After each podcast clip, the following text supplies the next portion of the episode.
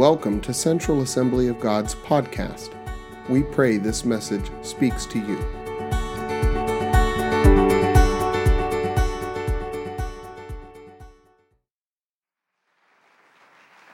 Good morning.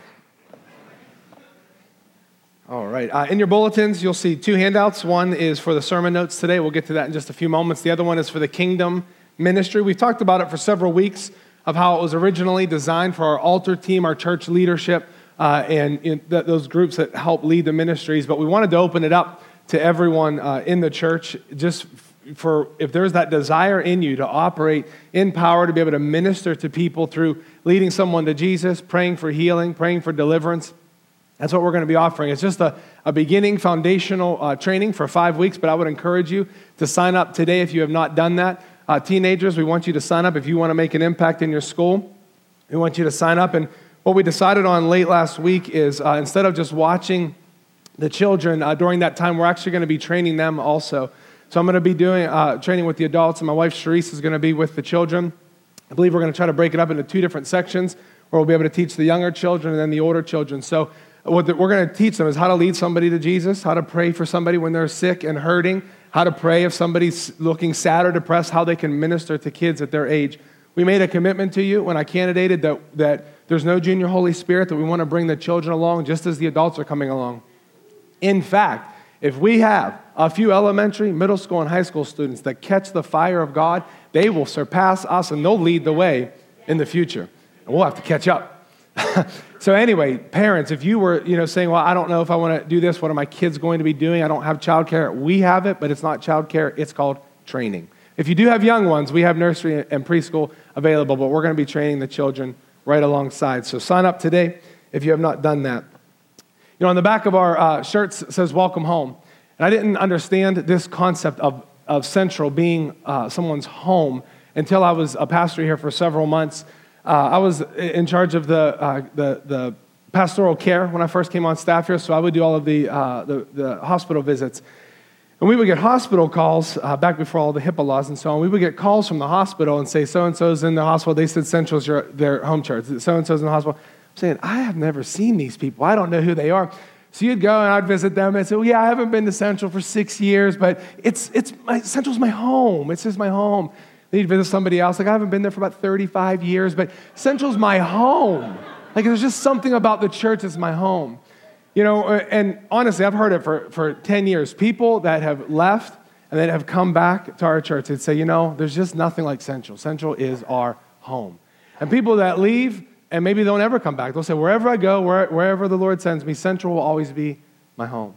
So we weren't thinking of, like, what's a really cool slogan to say? What can we say?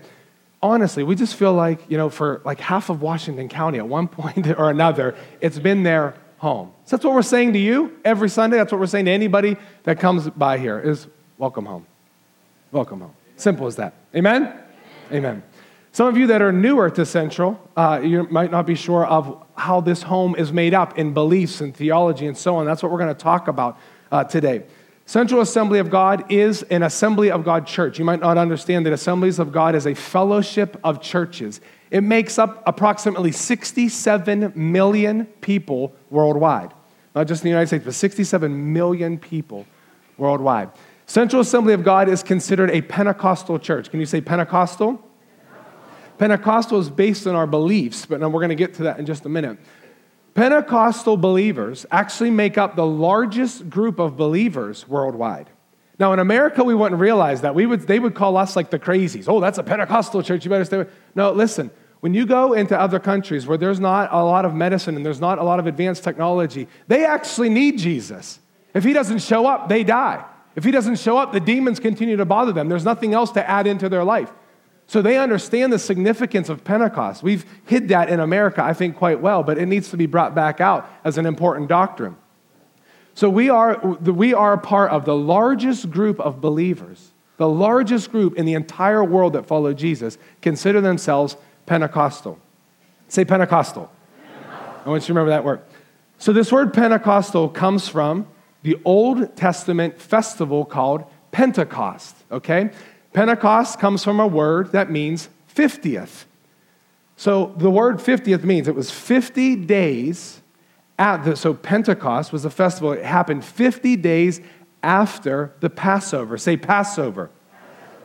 If you're not familiar with some of the Old Testament stories, in the Old Testament, the Passover was when they had to put the blood of the lamb over their doorposts, and the angel, the death angel, passed over the Israelites in the night. That next morning, they were freed from hundreds of years of slavery. So that was God protecting them and then delivering them out of Egypt. If you translate that into the New Testament, what happened on the Passover? Very significant to us. Jesus was crucified. So Jesus was crucified on the Passover, okay? He's resurrected back to life three days later, and he spends the next forty days appearing to people, still continuing to do signs and wonders and miracles, and like walking through walls and just appearing and then disappearing, all those fun things that Jesus can do. That happened for forty days after Passover. Well, what's ten more days after that? What's a total of fifty days after Passover? Pentecost. ten days after Jesus ascended to heaven, it was the day of Pentecost. There's a significant event that happened on the day of Pentecost that then gives us the, um, the, the right, the ability to say we are Pentecostal. That experience, that event that happened on the day of Pentecost was called the baptism in the Holy Spirit, or the baptism with the Holy Spirit, or the infilling of the Holy Spirit, or the Holy Spirit coming upon them. There's a lot of different phrases and a lot of different translations that say a lot of different things. What happened there was Jesus poured out in a mighty way the Spirit of God upon believers and empowered them for service, empowered them to be effective witnesses, empowered them for a life of holiness and bringing about signs, wonders, miracles. And actually what happened on the day of Pentecost is the early church, the New Testament church, was birthed. So that's our birthday. In fact, churches that say what happened on Pentecost is crazy, this or that, it's their birthday too. They just don't know it. They don't celebrate it the way we celebrate it. Maybe we'll say it that way. They get the same presents, we just celebrate it differently. The church was birthed on Pentecost.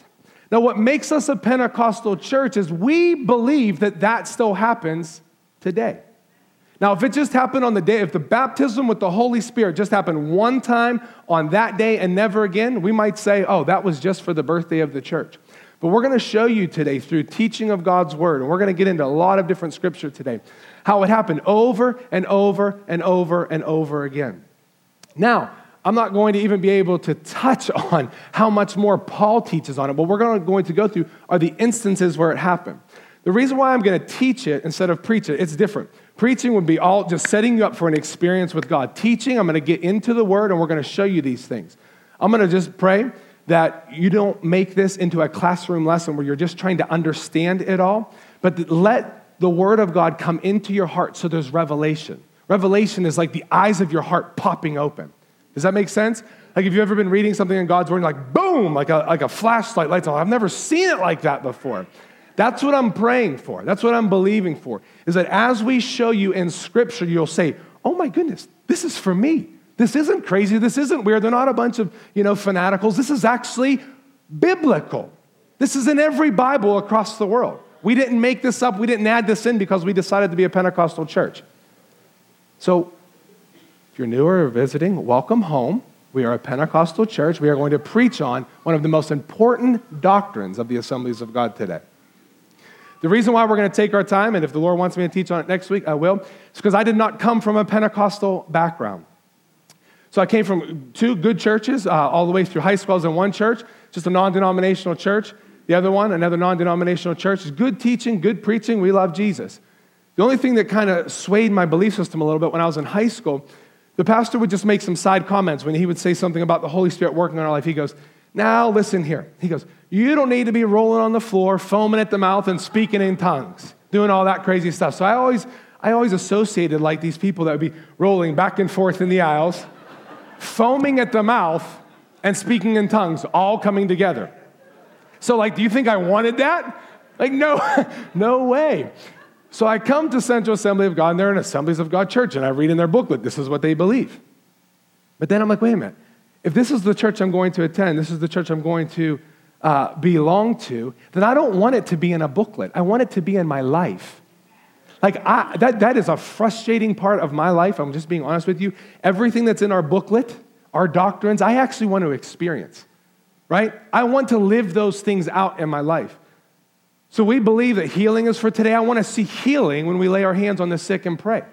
The baptism in the Holy Spirit is one of our beliefs. It's not just because we're Central Assembly of God. It's because it's in the Bible. So I came to this church with resistance toward this. I was like, you know, it might just be for the crazies, but it's not really for me. I'm just walking my nice fine line of Christianity. I remember Pastor Bill just saying, you have to come to a point. He was an, uh, an associate pastor for twenty-some years here, Pastor Ralph's son. He said, you have to come to a point where you say this, I'm going to put everything that, the, that human men and women have taught me on the table for a moment of time in my life, and I'm going to, going to look to God's word. I'm going to look to God's word. Even on your handout, on the back of it, there's a chart. I don't want you to try to complete that thing today because you'll just try to get all the information in. I want you to take that home, and I want you to dig into the word yourself until you and your heart comes to a point of saying, the baptism in the Holy Spirit is absolutely for today, and it's absolutely for me, no matter what church I've attended, no matter what background I've come from, no matter how messed up I've been before coming to Jesus, it's for me.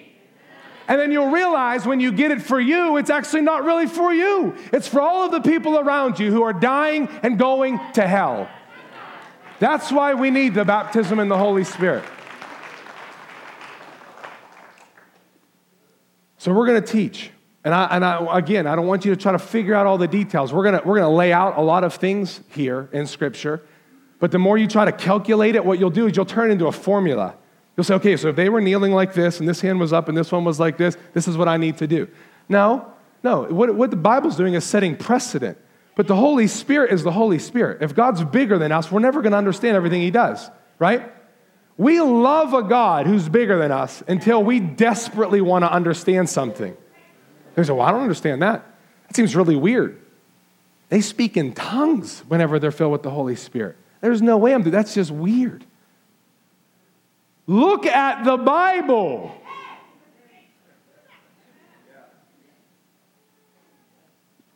Have you read the New Testament yet recently?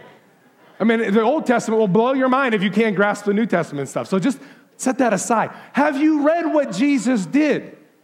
How offended would you be if you were, you know, had blindness in one eye even? You could see Jesus reaching down in the dirt and spitting on it and making some salve to go ahead and shove in your eye before He prays for you. That would, uh, that would deeply offend a lot of us, but your Savior did that. So like, I don't, I don't understand God, and that's a good thing because He's really, really big, and I'm really, really small. I just know this is biblical, and I know that there's a world that is dying and going to hell, and I know that Jesus commanded us to be baptized with His Holy Spirit for the purpose that the kingdom of God would be preached to all nations, and then the end would come. So we're sitting here, and we're not witnessing because we're not empowered, but we're saying, come, Lord Jesus, come, Lord Jesus, come, Lord Jesus, and He's saying, wait a minute, I told you to go and go and go. He's sending us to preach the gospel of the kingdom to all nations, and then the end will come. Unfortunately, the message that we're preaching to all nations isn't empowered by the Holy Spirit all the time, so we're not preaching the message that He wants us to preach because it's not followed by power. So when we preach the message that He wants us to preach, and I'm not talking about from the podium, I'm talking about every single person that calls themselves a Christian is a preacher of the gospel of the kingdom. I'm not called to ministry. I'm like a teacher. I'm an elementary teacher, so I don't need that. Yeah, yes, you do. You have, un, you have kids who are not Christian all throughout, come from broken homes. They need Jesus.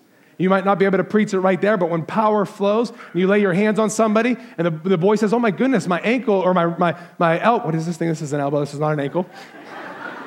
My elbow's been hurting, and now it's not. What's happening? Let me tell you about a, a man named Jesus that I know.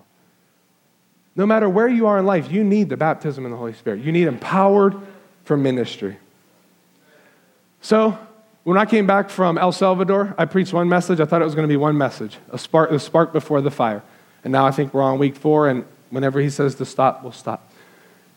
We just keep continuing to share messages with you and Pastor Juwan about taking risks, about being filled with the fire of God, so that we are actually accomplishing the assignments that He gave us to accomplish while we're on this earth.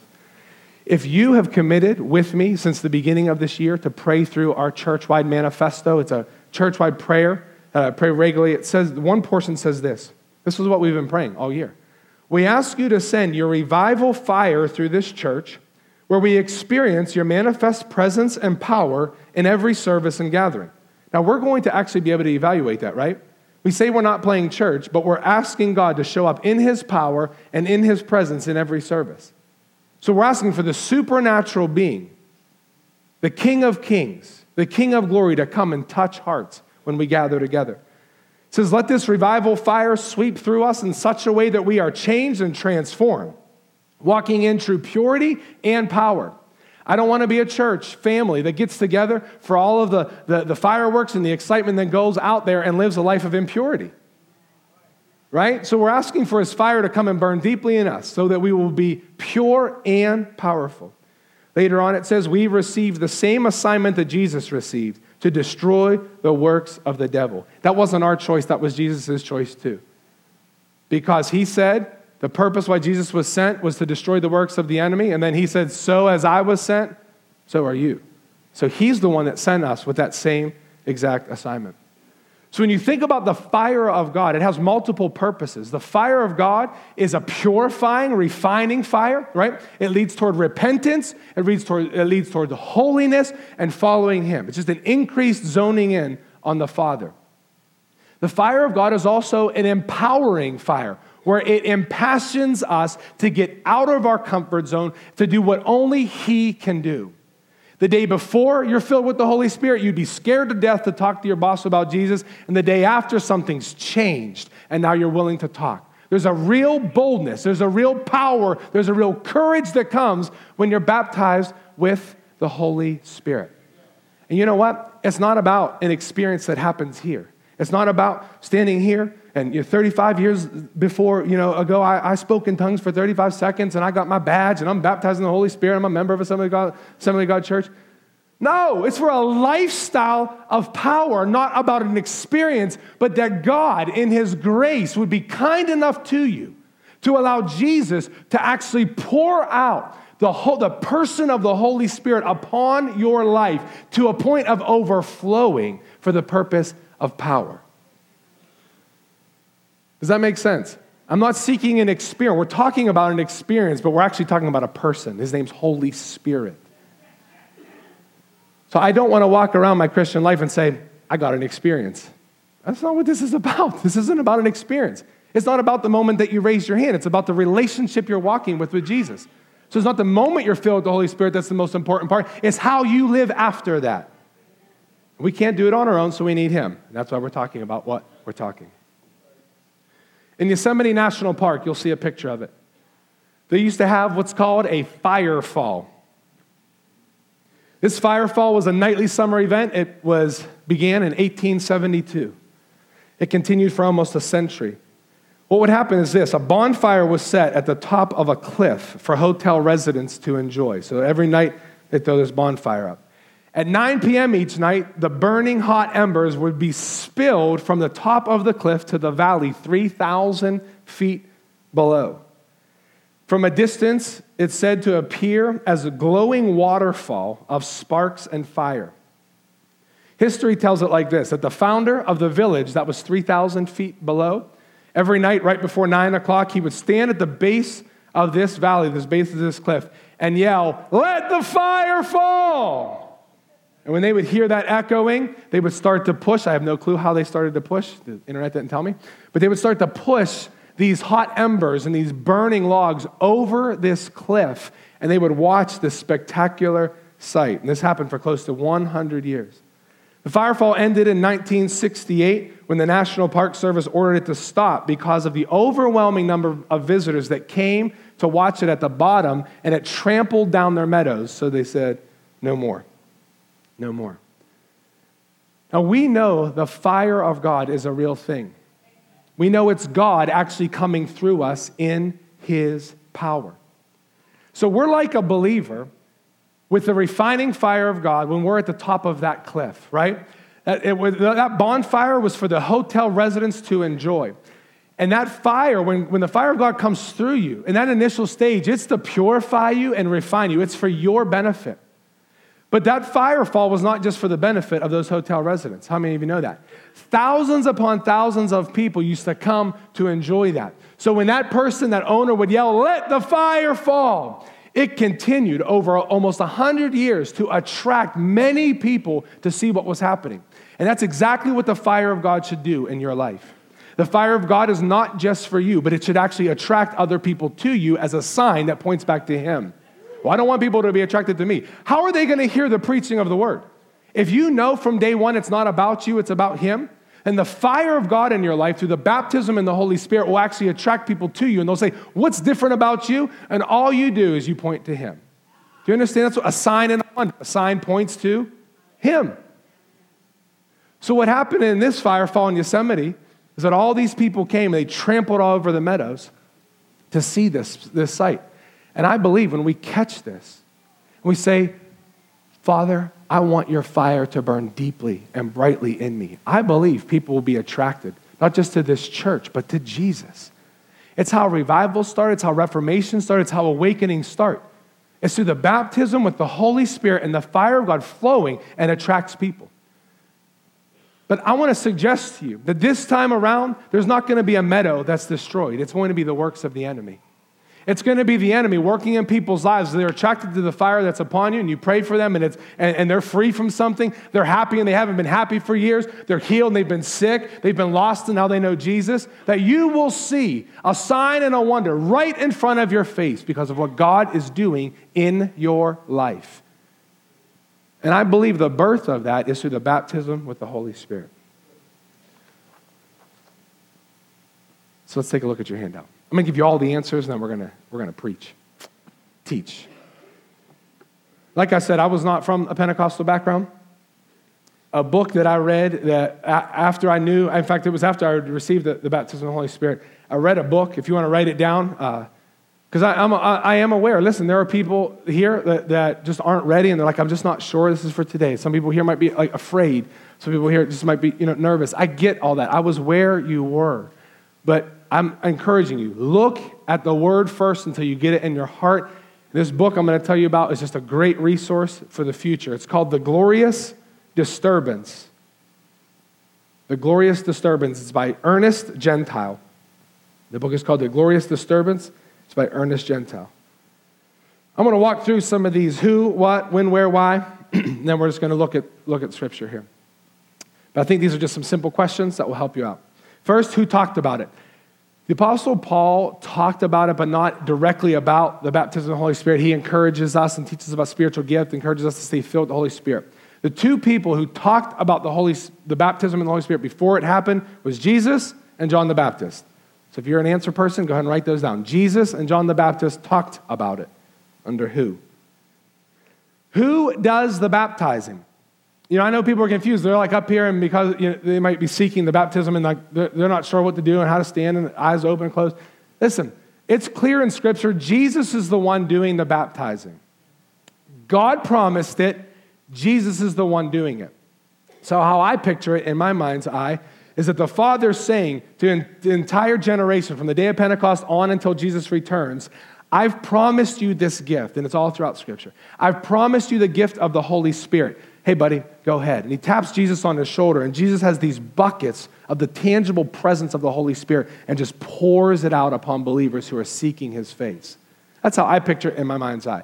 So if I'm seeking the baptism in the Holy Spirit, I'm seeking a full, uh, an infilling of the Holy Spirit, I'm seeking Jesus to pour out the actual Holy Spirit upon me. You with me so far? I'm sorry you can't raise your hand with questions today, but we can talk after. Who should receive it? All believers, not just people who join a Pentecostal church. Who should receive it? All believers. It was promised to all believers, so all believers should receive it. What is it, and what is it called? I filled those in, so uh, to just to really to save time. What is it? The infilling of the Holy Spirit that is distinct from salvation and water baptism. Hopefully, we're going to break this open for you a little bit today to show you it is a different experience. I know some people teach that the baptism with the Holy Spirit is the same experience as being saved. We'll see in Scripture that it is not, and it's completely different than water baptism. You hear the word baptism, and you think, oh, yeah, that's going down into the water. It's not. It's different. What is it called? I'll probably call it four or five different names just today. Don't let that confuse you. In different parts of Scripture, there's different phrases, different translations, there's different wording. So all those names are, are ones that I've seen in different portions of Scripture. I won't take time to read that. When you look at salvation, salvation is the moment that you're born again. Your spirit is regenerated by the Holy Spirit, and the Holy Spirit is in you from the day you say yes to Jesus. He is there as a guarantee, a deposit that you are God's child and that you are going to heaven. He's there as a counselor, a comforter, and a guide. Are you with me? So say this. Say, when I said yes to Jesus, the Holy Spirit came to live in me.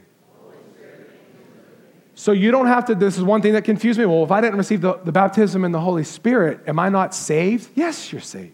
Do I not have the Holy Spirit? Yes, you have the Holy Spirit. You have to take the whole counsel of God. Water baptism.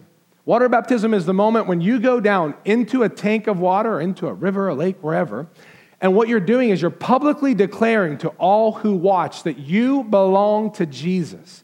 So it's a public declaration of your faith in Jesus. The baptism in the Holy Spirit is not salvation, and it's not water baptism. It's the moment when Jesus pours his Holy Spirit upon you and fills you to overflowing for the purpose of being effective witnesses. What is the evidence? The next question now, what is the evidence that I have received it, received the baptism of the Holy Spirit? I believe there are two evidences. There's an initial evidence of speaking in other tongues. We'll see the very first time that it ever happens. It's actually a known language, where they, these men and women that were filled with the baptism with the Holy Spirit, they actually spoke in unknown languages. They were unknown to them. But everybody, and actually we're not going to read it, but it's later on in that chapter. Everyone around them actually understood in their own language what was happening. That's a very effective tool for witnessing in other nations, wouldn't it be? Say yes. Yes, it would be. Thank you. So I believe that I believe that the initial evidence of speaking in other tongues is like the x-ray to a healed bone. It's outward evidence that an inward healing has happened. So I believe that tongues coming out and flowing from you is an outward evidence that something happened to you inward.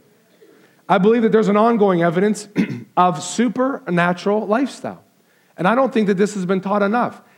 I've only been with the Assemblies of God for sixteen years. But I've seen in, in the past, and you know, I've done enough reading and research, that a lot of times when we're preaching on the baptism, we will preach tongues so hard that when you come forward, you're actually just praying to have an experience to speak in other tongues. You're not actually praying for the person of the Holy Spirit to be poured out upon you. Now, I pray in tongues or pray in the Spirit. It's used interchangeably. I do that often, almost daily. So I know of the benefit. I know how it strengthens your spirit. That's just not for today. So I'm not demeaning the, the, the evidence of speaking in tongues. What I'm saying is the reason why you're filled is for power. So I don't want to have, like, you know, in your profile in our database, this person was filled with the Holy Spirit on this date. Okay, they spoke in tongues, we're good. No, it should have an ongoing lifestyle of the power of the Holy Spirit flowing through you. That's what the purpose of this is for. Could you imagine sixty-seven million people walking around speaking in tongues and thinking that's going to advance the gospel? No, I couldn't. It benefits you as a believer. It's a message in a public service that can be interpreted, but that's not the reason. The reason is for power. So why should I receive it? Two reasons. Number one, Jesus commanded it. Your Savior actually commanded this to happen. We could just stop right there and think about that for like twenty minutes. You, many of you might not have realized that. Jesus actually commanded this to happen. Two is to receive power, to be an effective witness. I believe that the problem for most people who don't see the value in the baptism with the Holy Spirit is because they're not being a strong enough witness to actually require that empowerment. You'd say, I'm doing fine. I'm fine. I read my Bible, I pray, I'm nice to people, I try to share the love of God when he does, But if you actually think, if you're not seeing the significance and the value of walking in the fullness of God, then maybe you're not being an effective enough witnessing to rely on that. Because if you ask God, get me out of my comfort zone, put me into an impossible situation where you must show up or it's going to fail miserably, you will now know and see the value of empowerment. Does this make sense? So this isn't about, I'm doing fine, I don't need it. It's, look at all of the people that if they died today, they would head to hell. And then look at the empowerment that we need to spread the gospel. I've been in too many services where I said, I don't, I don't need this. Like, I'm a Christian, I'm going to heaven. Those are all the wrong questions, right? Well, do I have to speak in tongues? Well, what if I don't? Okay, how many of you are parents here? And you ask your kids to do something and they say those two questions. Because a lot of Christians do that. Do I have to speak in tongues? Well, what if I don't get this experience? Will I still go to heaven? Parents, you ask your kids to do something. Well, do I have to do that? Well, what if I don't do that? What's going to happen? Well, how big is my punishment going to be? All those are rooted in a wrong motive. You're trying to get out of something that you were told to do. Jesus commanded this to happen. So I'm not expecting you just to say, well, Jesus commanded it, so I'm ready. No, I want you to see it in the Word. So there's revelation in your heart. When did people receive it? Under the wind, if you're following me along. Some people received it during their born-again experience. Some actually received it as they're being saved. They, there's evidence that they spoke in tongues. They were filled with the Holy Spirit with power. Most people in Scripture that I can see received it after they were born again. One of the biggest opponents to Pentecostal living and, and baptism of, in the Holy Spirit says, just the group, the, you know, group of Christians that say that it's not for today would say, there's only one baptism with the Holy Spirit, and that's the moment that you're saved. I'm going to show you over and over again today that's not true. People are absolutely born again and then filled with the Holy Spirit.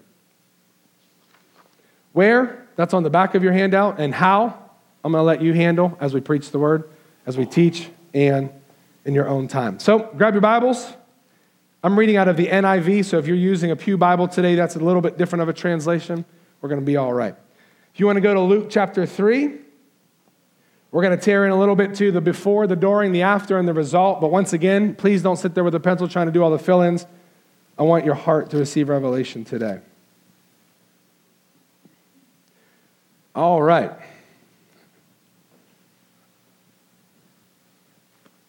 We can do this. When I'm done teaching today, this is going to be this simple. We're going to ask people to come forward. If you've never received the baptism with the Holy Spirit and you feel like you are ready, you have faith to receive that today, you're going to be asked to come forward. If you've been filled years ago and you're just not walking in power, you're going to be asked to come forward, and we're going to pray, okay? We said, I, I, made, I made a mention, I just want to clarify, a few weeks ago, I had said when we have just one service, it gives us freedom to like seek God for a really long time at the end of service for people who want to. But I think the reverse might be happening, that as soon as we call people forward, there's like a mass exodus of people leaving. I don't want to be a distraction to anybody coming forward. We're actually asking for the Almighty God to show up, that Jesus pours out his Spirit. So I don't want someone to be distracted as people are leaving when they're coming forward for that. If we are going to allow an extended period of worship, like past noon, we're just going to go as long as God wants, we'll actually close in prayer. We'll bless you guys, and you'll, you'll know you can leave if you want to, you can stay if you want to. But when we call people forward, one of the best things that I learned, one of the best ways that I learned um, what happens when people are filled with the Spirit or touched by God and touched by the power is by being in services. And sometimes like scared to death way back there, just like, what's going on up there? What's happening? Is something happening? So just stay and press in and pray. God, what do you have for me? Let me grow in this in this area. You with me? Yep. All right. All right, Luke chapter three. This is John the Baptist. We'll just start at verse two. It says, during the... the The high priesthood of Annas and Caiaphas, the word of God came to John, son of Zachariah, in the desert. This is John the Baptist here. He went into all the countries around the Jordan, uh, into all the country around the Jordan, preaching a baptism of repentance for the forgiveness of sins. Everybody say water baptism. John preached repentance. Turn from your sins and turn toward God. Change the way you think. And it was a water baptism. So when somebody would say, I'm a sinner, I need forgiven of my sins, so I need God. Because Jesus didn't die for his sins yet. They didn't know who Jesus was yet.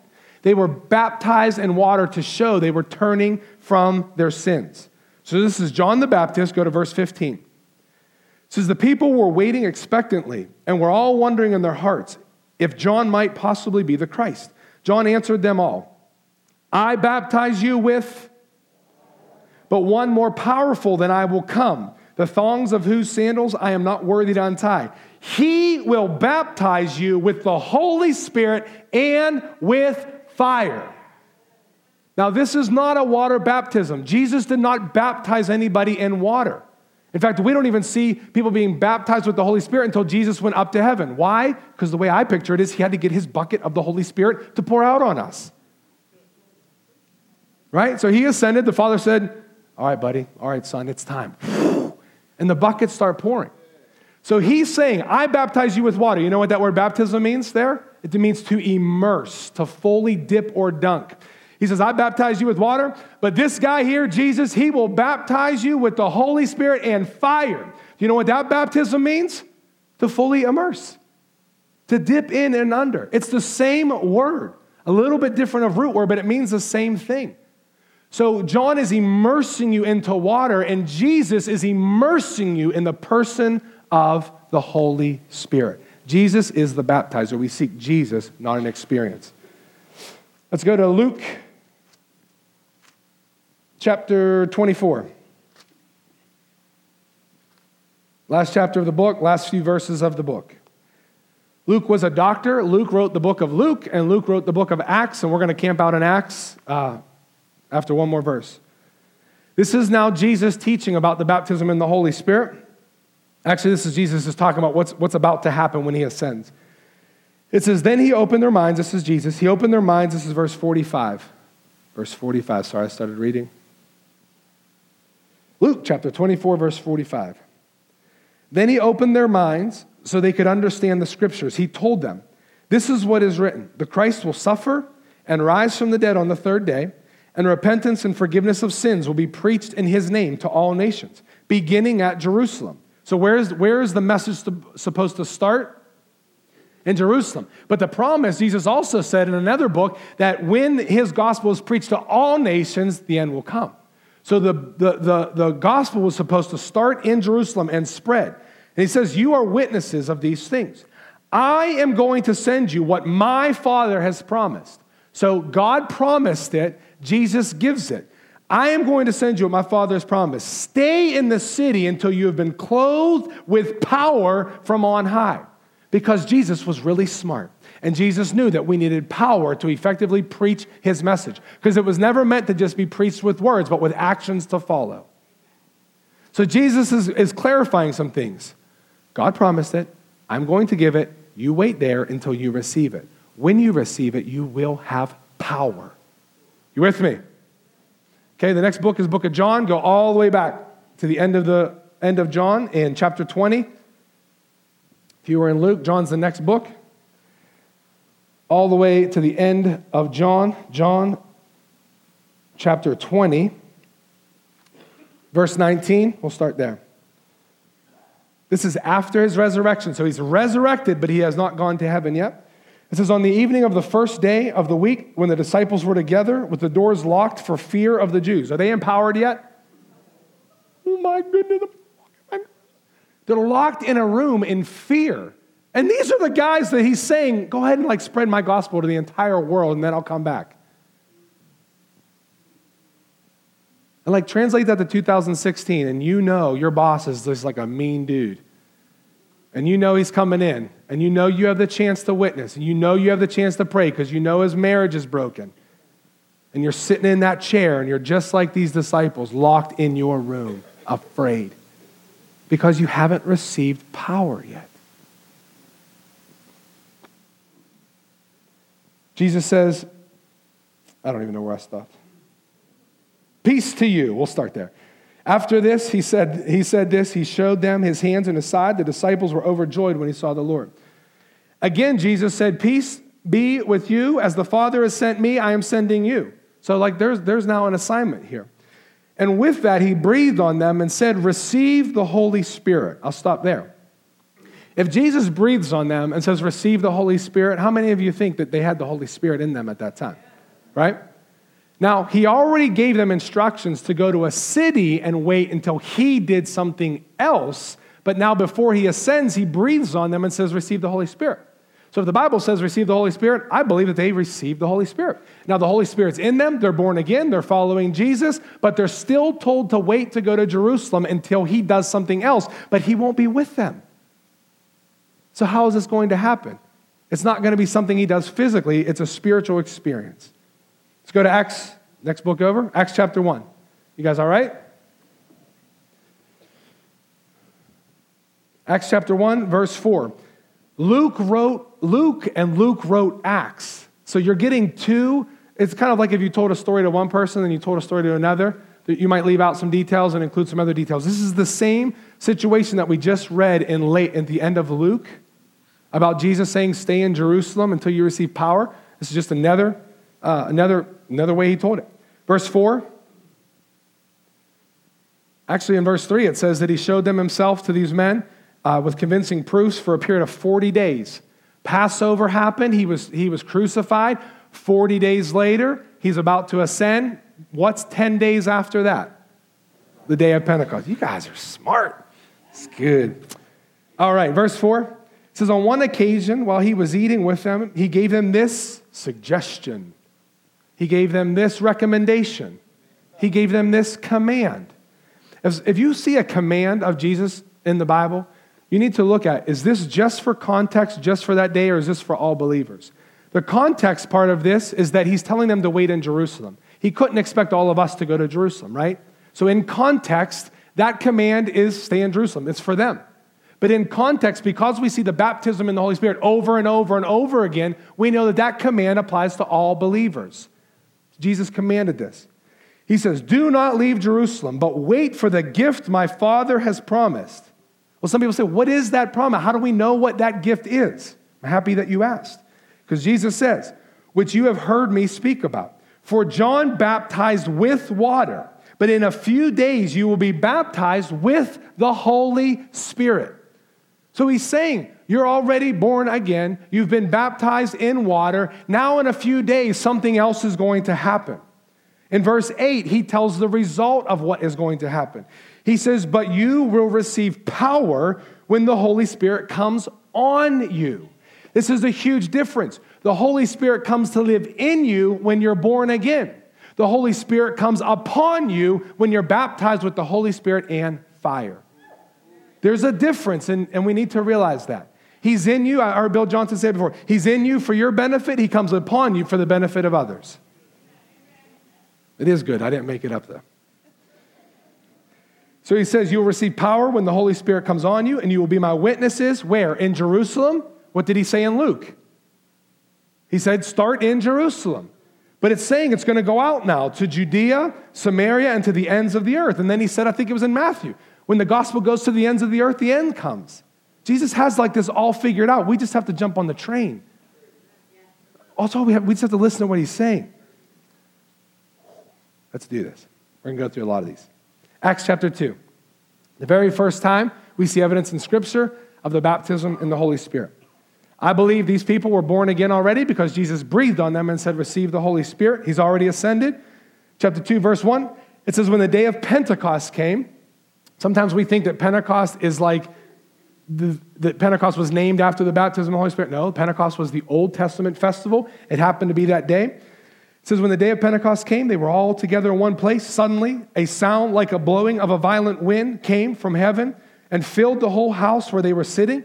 They saw what seemed to be tongues of fire that separated on them and rested on each one of them. All of them were filled with the Holy Spirit and began to speak in other tongues as the Spirit enabled them. If you look back in chapter one, we're not going to, but there were about one hundred twenty people in that room, and they were all filled. Now, we know what was happening before is this. They were together and they were waiting for a promise. They were praying. They were in one accord. There was unity. So this loud wind comes through. This physical sign of fire comes and separates upon them. And they are now empowered to speak in another language that they don't know, but other people around them do know, and they hear it. It's a sign and a wonder. Are you following me? I've been, I've been in services where many people have been filled with the baptism in the Holy Spirit, and the loud wind didn't come, the tongues of fire didn't come, nothing shook, but people were still filled with that evidence. So don't create a formula that all this has to happen and line up right. No, you just ask Jesus, pour the Holy Spirit out on me. Just ask Jesus and seek him. The result of this is this. There were disciples locked in a room ten days before this, afraid, afraid for their lives, afraid that the soldiers were going to come and arrest them. And one experience with the Holy Spirit, and Peter steps out of that room and he preaches to thousands of people who are there for this festival. And in one day, the church goes from one hundred twenty members to three thousand one hundred twenty members. That's a good day for the church, isn't it? three thousand people get born again and actually get water baptized that day. And it was because one person was in a room that got filled with the Holy Spirit. Now we see here, it doesn't say they received the baptism in the Holy Spirit. What language is being used? It says that the Holy Spirit, rest, it says the Holy Spirit came upon them. They were filled with the Holy Spirit. So you have the Holy Spirit in you when you're born again. And there is a filling, an infilling of the Holy Spirit. Acts chapter four. Acts chapter four, starting at verse twenty-three. We'll read a couple of verses there. Peter and John were preaching in the streets. Well, how in the world were they that bold to preach in Jerusalem? Because they were filled with the Holy Spirit. They were arrested. They were threatened. The, the Sanhedrin did not know how to punish them, so they kicked them out. But they told them, do not speak of this Jesus. They threatened them and went back. So what would you think? Right? The average Christian in America would be like, I don't want to get sued. I don't want to get fired. There's no way I'm talking about Jesus again. So what do they do? It says on their release, verse twenty-three, Peter and John went back to their own people and reported all that the chief priests and elders had said.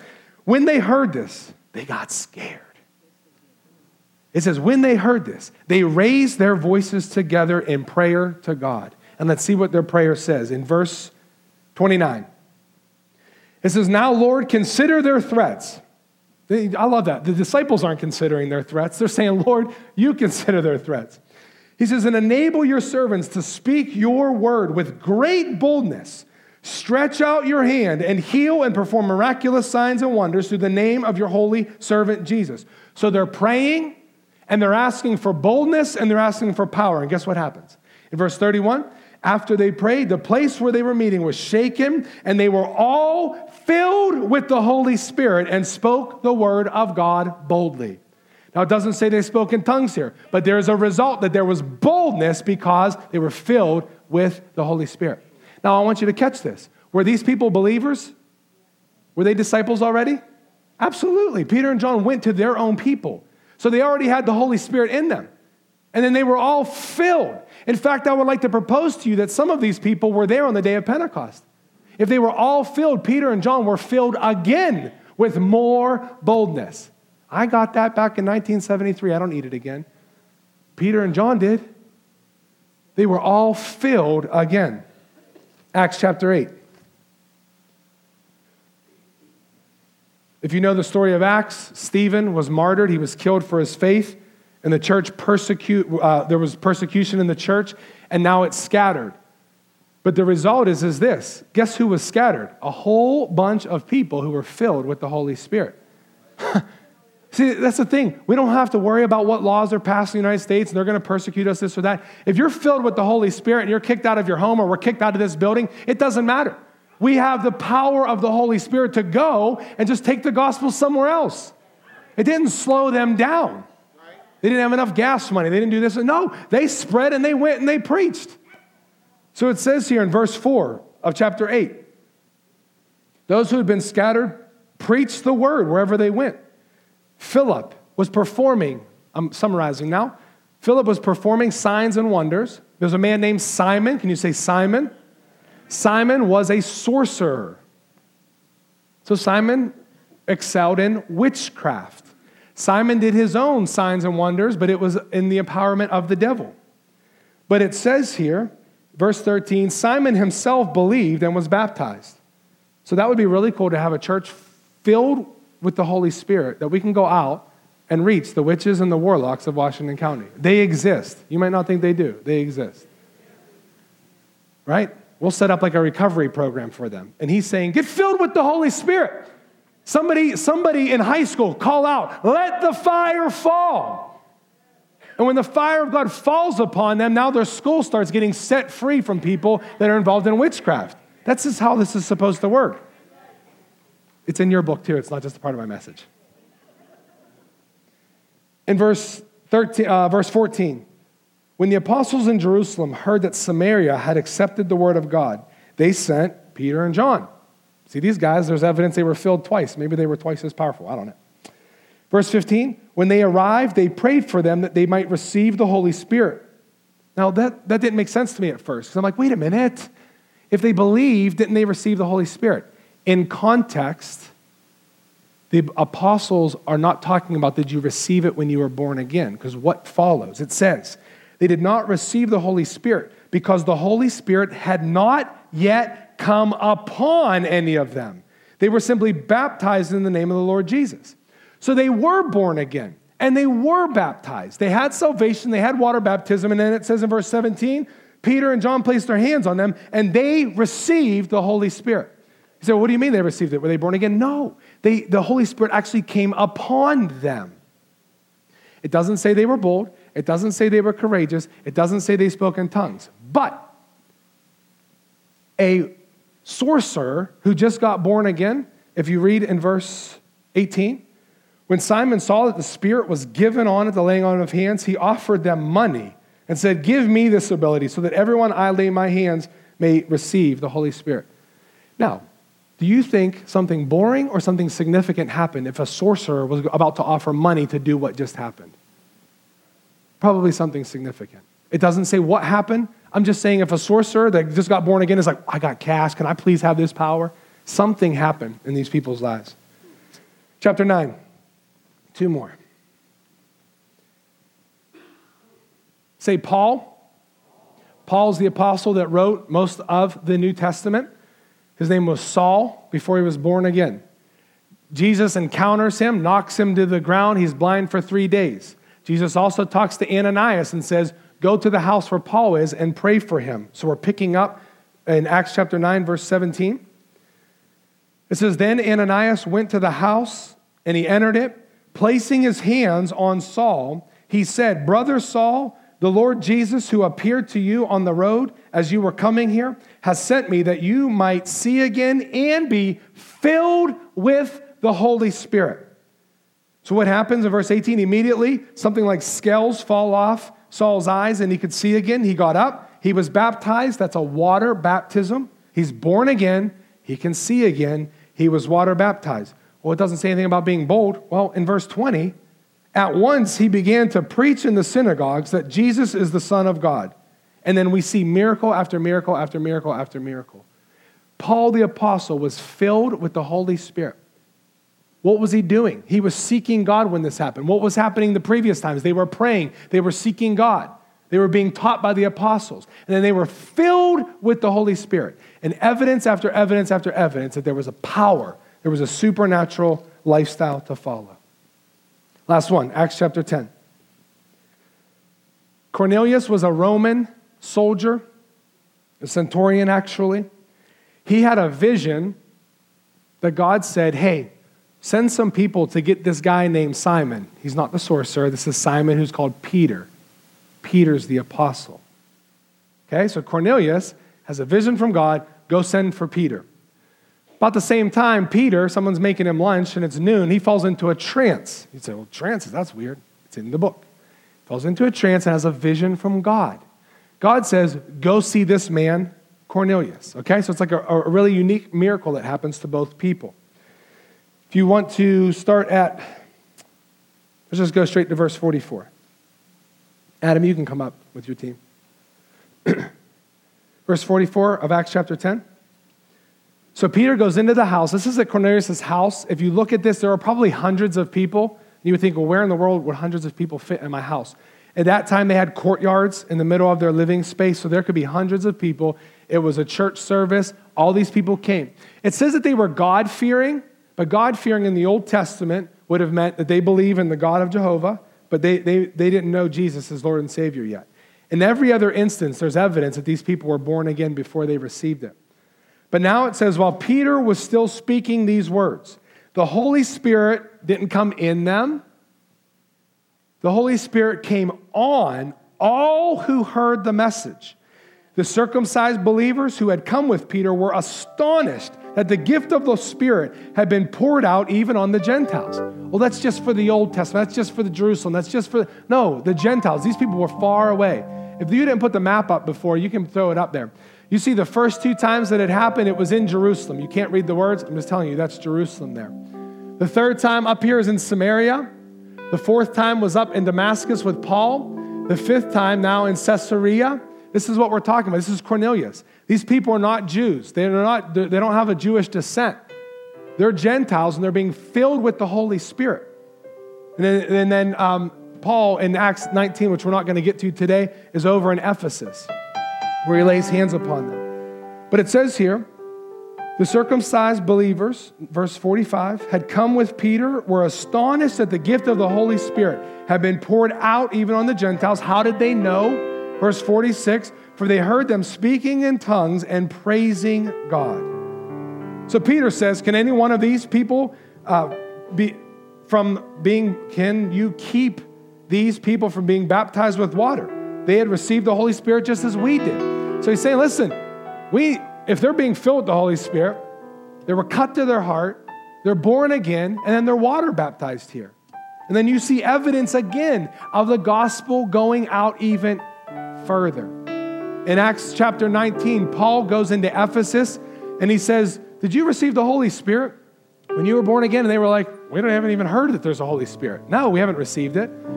That doesn't mean they didn't receive it, right? The Bible's so clear. You receive the Holy Spirit as soon as you say yes to Jesus. So Paul goes and he lays his hands on them that they would receive the Holy Spirit. And you see, they receive the Holy Spirit, they speak in other tongues, and the gospel continues to go out. Not because they spoke in other tongues, but because they were empowered with the Holy Spirit. So I want you to see, this is a command that Jesus gave us. It's a promise the Father gave us. It's something that Jesus does in our lives. It's absolutely for today, and it's absolutely for you. And I believe that we can do what that man at the bottom of the valley did every night at nine o'clock, is just to say, let the fire fall. And I'm not saying you have to come up front and be all, you know, crazy and screaming. If that's your personality, that's fine. Oftentimes with me, it's just when I'm whispering to the Lord. Just let your fire fall. Just let, and I just close myself off with the Lord. And we're just asking Jesus to do a significant work. Many of you know Morgan Pyatt. She just left for the Marines a few weeks ago. I want to read this to you because this girl is filled with the Holy Spirit and he's using her in power. Dear church family, I've been at boot camp for about two weeks. It's three now. The days are very long, but time seems to go by a lot faster already than what it did originally. The first week wasn't bad at all, but week two has been full of stressful times with my very insane drill instructors. If you know Morgan, it would be even funnier. She's just a great girl. The two aren't too terrible, but the third is not fun to deal with. On the bright side of things, my body has been holding up well. I'm very excited to share this next thing with all with you all. I applied to be a lay reader, which is a person in our platoon who is allowed to pray with people for five minutes each night and do devotions. Yesterday, I found out that I got one of the positions. If you know Morgan, she weighs about seventy-five pounds, and she's in Marine boot camp. And her first few weeks there, she's applying to share the gospel, to teach it, preach it, and to pray for people. And God is going to move. God is going to move. How many of you know, if you would, the top ten most dangerous places to be, you know, to share the gospel, any type of boot camp might be on the top ten list. She is filled with the power of the Holy Spirit, and God's going to use her in great ways. She says, also, my rackmate is not a believer, and she's not, she says she's not religious, but I'm believing God will use me to change that before these three months are over. So I'm thinking, okay, she, she's facing resistance. The next sentence, she's been going to church with me. I think it's that easy. She's not religious, not a believer, but she's coming to church with me. Since we're together twenty-four seven, I hope to get close to her and share the love of Jesus with her. Please keep me in your prayers as I continue this journey. I need to stay mentally and physically strong. But more importantly, I want to have the boldness to begin my mission here on Parris Island. You know, she knows that her mission is not just to be a Marine. She is on a much higher and much more bold mission sent by God. And she's been baptized with the Holy Spirit. And we need baptized with the Holy Spirit. I just ask that you stand at this time. I would like you, if you're a pastor, a spouse, an elder, a spouse, you just come forward and just face outward. If you're on the altar team and you have faith to just believe with us today and you want to pray with people, you can come on down and just face. Thank you for joining us. Be sure to check us out on the web at central connect dot org.